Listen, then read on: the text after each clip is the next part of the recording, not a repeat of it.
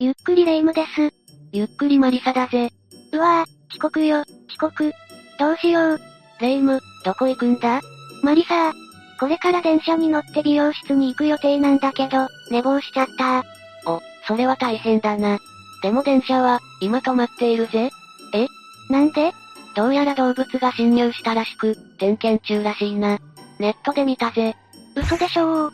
今日はキャンセルした方がいいかもしれないな。そ、そうね。今から行っても確実に遅刻だし、お店に迷惑かけちゃうものね。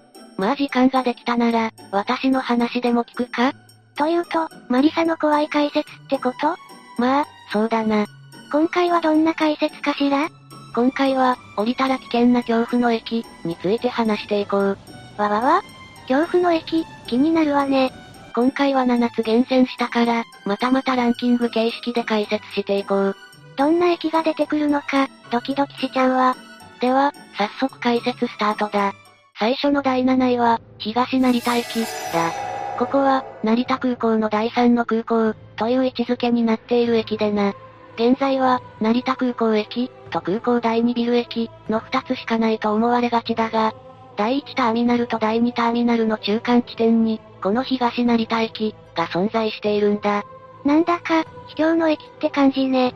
東成田駅はもともと成田空港駅として運営されていたんだが、1991年に今の成田空港駅ができてからは名前を変更しているぜ。なるほどねー。なんだか、主役から脇役になった感じ。そんな東成田駅だが、現在でも利用客はいるものの、その数は少ない。かつての主要駅だとは思えないくらいにな。人のいない駅って、想像したら怖いかも。午後6時という時間になっても、利用している人はせいぜい1人か2人くらいだ。そこまで遅い時間でもないのに、そんなに少ないの。成田空港駅だった時代では、考えられなかっただろうな。しかもホームは広く、埃っぽさが目立つから空気も悪い。あまり長居したくないところね。この駅を利用したことがある人からすれば、他にも恐ろしいことがあるそうだ。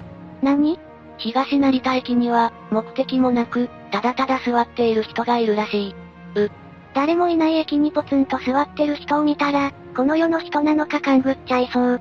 ああ、まるで異世界に来たような感覚になるかもしれないな。私は一人ではいけないなぁ。続いて第6位は、小和田駅、だ。うーん、聞いたことない駅ね。小和田駅は、静岡県にある飯田線の駅で、ズバリ言うと秘境駅になる。さっきの東成田駅も、ある意味秘境駅になるが、小和田駅は本物の秘境駅だ。本物って、どういう環境にあるわけまず天竜川近くの渓谷に立つ、古びた駅舎があるんだが、周りには、国道もなければ県道すらない。そう、車が通れる道路自体がないんだ。え、一番近い集落でも、歩いて約1時間かかるぜ。あまりにも生活環境に馴染まない場所に、小和田駅が存在しているってことなんだ。それはすごいわね。ちなみに、皇后雅子様の旧姓が小和田ということもあって、同じ漢字の、この小和田駅が一時有名になったこともあったな。それは、ありがたい感じがするわねだが、小和田駅で降りたとしても、電車は3時間近くは来ないぞ。 3時間。そんなに来ないの。もちろん無人駅だから、もし一人で降りれば、そこはたった一人の世界になってしまう。バスやタクシー、自販機すらないぞ。あるのは、天竜川と生い茂った木々くらいだ。自然しかないって、かなり辛いわ。さらに辺りを散策した人によれば、大型動物の白骨まで見られるらしいぜ。大型の動物って、まさか熊、熊も出てきそうな環境なのは間違いないな。一度でも小和田駅に降り立つと、とんでもない孤独感や恐怖感を味わえるだろう。もし一人で降りたら、考えただけでも恐ろしい。では次は第5位、中津駅、だ。今回解説するのは、阪急中津駅、になる。ここも危険な駅としては、かなり有名だ。どんな危険先ほどまでの孤独感が味わえる駅とは、また違う怖さがある。というのも、この中津駅のホームが問題なんだ。危険なホームってこと中津駅のホームの構造は、島式になっている。両側に線路がある仕組みのことだ。どっちからも電車が来るってことね。そのホームの幅なんだが、かなり狭い。ホーム自体の幅は、2メートルから3メートルはあるかと思う。だが、点字ブロックの黄色い線の位置がおかしいんだ。どういうことよくアナウンスで、黄色い線の内側まで下がってお待ちください。と流れているだろううんうん、聞いたことあるわ。私も、きちんと黄色い線から出ないように待つもの。だが、中津駅の黄色い線は2本の間の幅が異様に狭いんだ。大人1人分が立つスペースくらいしかない。ええそれじゃあ、混んでいる時は、はみ出した状態で待つのあ、危ない。確かに朝のラッシュ時には混雑しているから、ホームいっぱいに人が並ぶ。そのため接触事故や人身事故が、たびたび発生しているそうだぜ。いやいや、怖すぎるでしょ。さらに、もっと恐ろしいのは飲酒した帰りだろう。確かに酔った状態で、そんな狭いホームは危険よね。ああ、中津駅すぐそばには飲み屋があるが、正直怖くて飲めないだろうな。駅近くに、なんという誘惑。飲酒もだが、ベビーカーや車椅子の人も危険だ。転落の危険性がかなり高いぜ。そんなにスリルのある駅があるなんて、常に気を張っていないといけないわね。よし、どんどん行くぜ。次は第4位、土合駅、だ。ここは、群馬県の山間部にある、通称モグラ駅、と呼ばれている駅だ。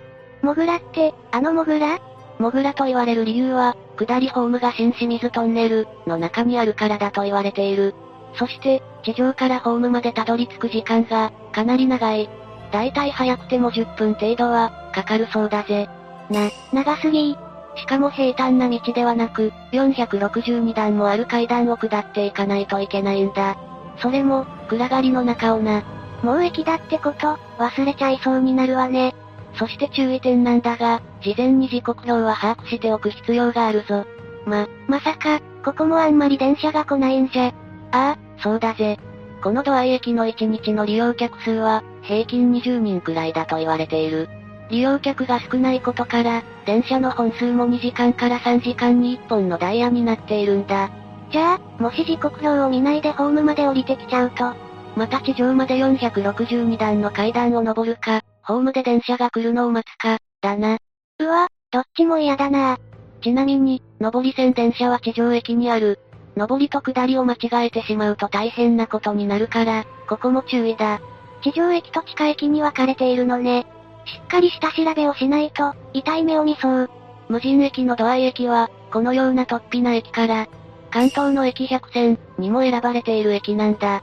2020年には、かつて駅務室として使用されていた場所をリニューアルして、カフェをオープンさせているんだぜ。駅の作りも面白いけど、カフェまであったら観光客は嬉しいわよね。だが、さっきも言った通り、電車の本数が極めて少ない。終電の時間はあらかじめ把握しておかないと、ホームに取り残されてしまうからな。そういう危険性も考えて、行動してほしいぜ。そ、そうね。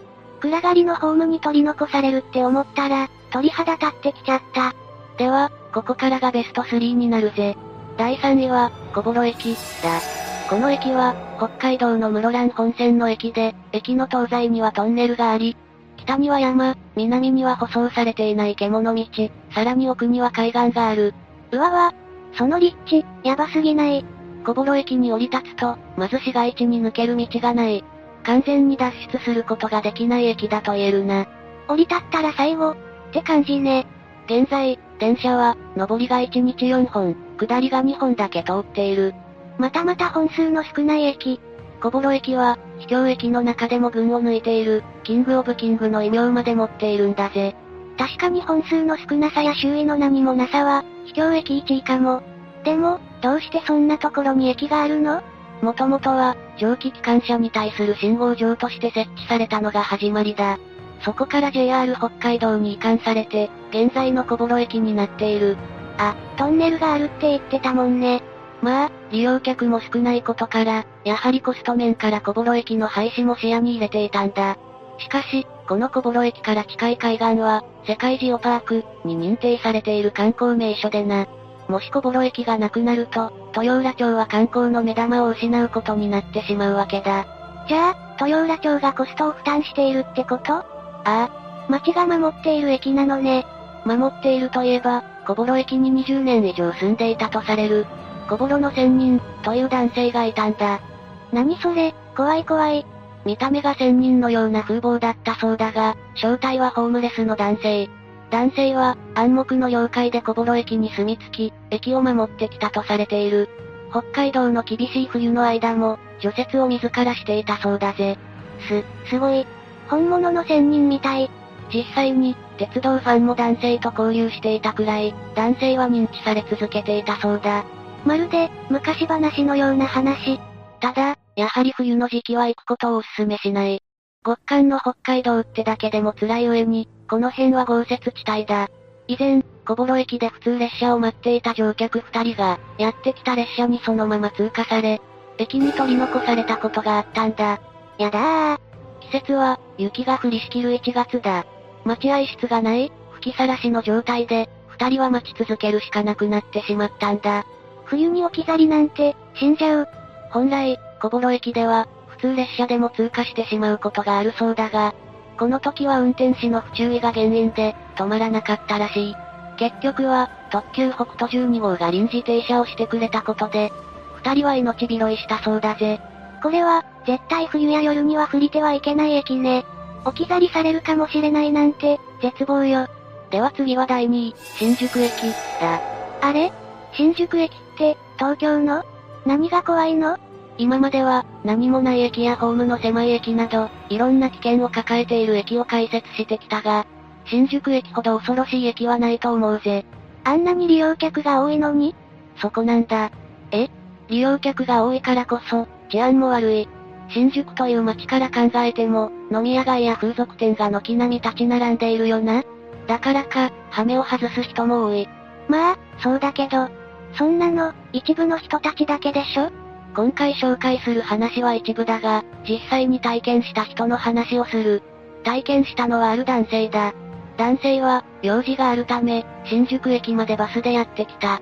バスの中にはトイレがあったが行かず、そのまま眠り続けたそうだ。バスのトイレって、落ち着かないしね。新宿駅に着くと、男性は便意を感じて、すぐさま駅のトイレに向かった。トイレに入ると、入り口の前で一人並んでいる。だが、なぜかその人が、トイレの順番を譲ってくれたんだ。めちゃくちゃラッキーじゃない。男性はお礼を言い、そのまま洋式トイレへ向かった。しかし用を足した後に、男性は奇妙なことに気づいた。何トイレには、個室が2つあったことに気がついたんだ。男性が来た時、個室は2つとも空いていたはず。そう考えていた、その瞬間だった。個室のドアと、3ミリほどある壁の隙間から、刃物がすっと差し込まれたんだ。ひー。刃物、それは、柳葉包丁のような形だった。固まる男性だったが、その刃物は、そのまま上下にガシャガシャ動いている。何が起きているの男性は恐怖で震えるしかできない。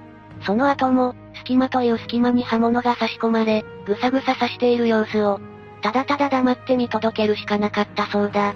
男性は無事だったのああ、男性の体には刺さらなかったそうだぜ。その後男性が個室を出ると、さっきの人は姿を消していたそうだ。もちろん警察に通報したが、証拠もなければ、被害もない。そのままうやむやになってしまったらしい。いきなり刃物出してくるとかやばすぎ。その人は、誰かがトイレに入ってくるのを待っていたんだろうな。もし刃物が当たったらと思うと、背筋が凍るわ。人の多い駅こそ、どんな人がいるかわからない。みんなも注意してほしいぜ。人がいないのも怖いけど、いても怖いなんて、では、最後の第1位は、高砂駅、だ。全然知らない名前ね。どこにある駅なの高砂駅は、北海道江別市にある駅だ。北海道の駅なんだ。この駅は、何が危険なのかしら高砂駅はな、自決のメッカ、として、昔から有名な場所なんだ。怖すぎる。ってことは飛び込みなんじゃ。そうだぜ。あわわわわ。考えただけでも恐ろしい。毎日のようにニュースでは、電車に向かって飛び込みをする人が後を絶たない。まあ都市部のように利用客が多い駅では、頻繁に人身事故が多発しているよな。しかし、この高砂駅は、1日の利用客が3000人にも満たないのに、自決のメッカとして恐れられているんだ。そんなにやばいの現に高砂駅の南口を出ると、線路側を向くように、地蔵が設置されている。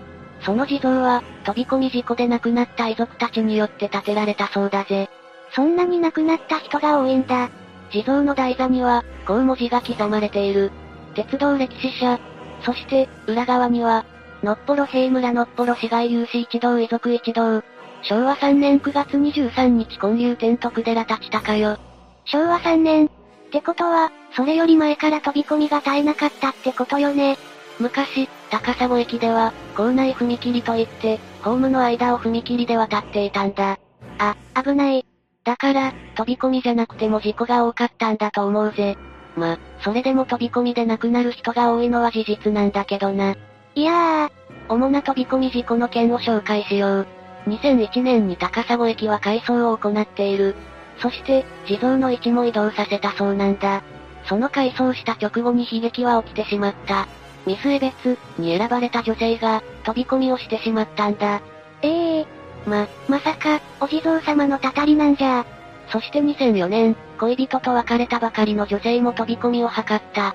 飛び込む前、今から死にます、ごめんなさい。と元恋人と家族宛てにメールを出した直後、電車に飛び込んでしまったんだ。しかも、その飛び込む姿は、防犯カメラに映っていたそうだぜ。なんだか命を絶ったこのことを思うと、胸が痛い。他にも数えきれないほど、高砂駅では飛び込み事故が多い。だからか、心霊現象も多発しているらしい。そりゃあ、そんなになくなっていたら、ない方がおかしいわよ。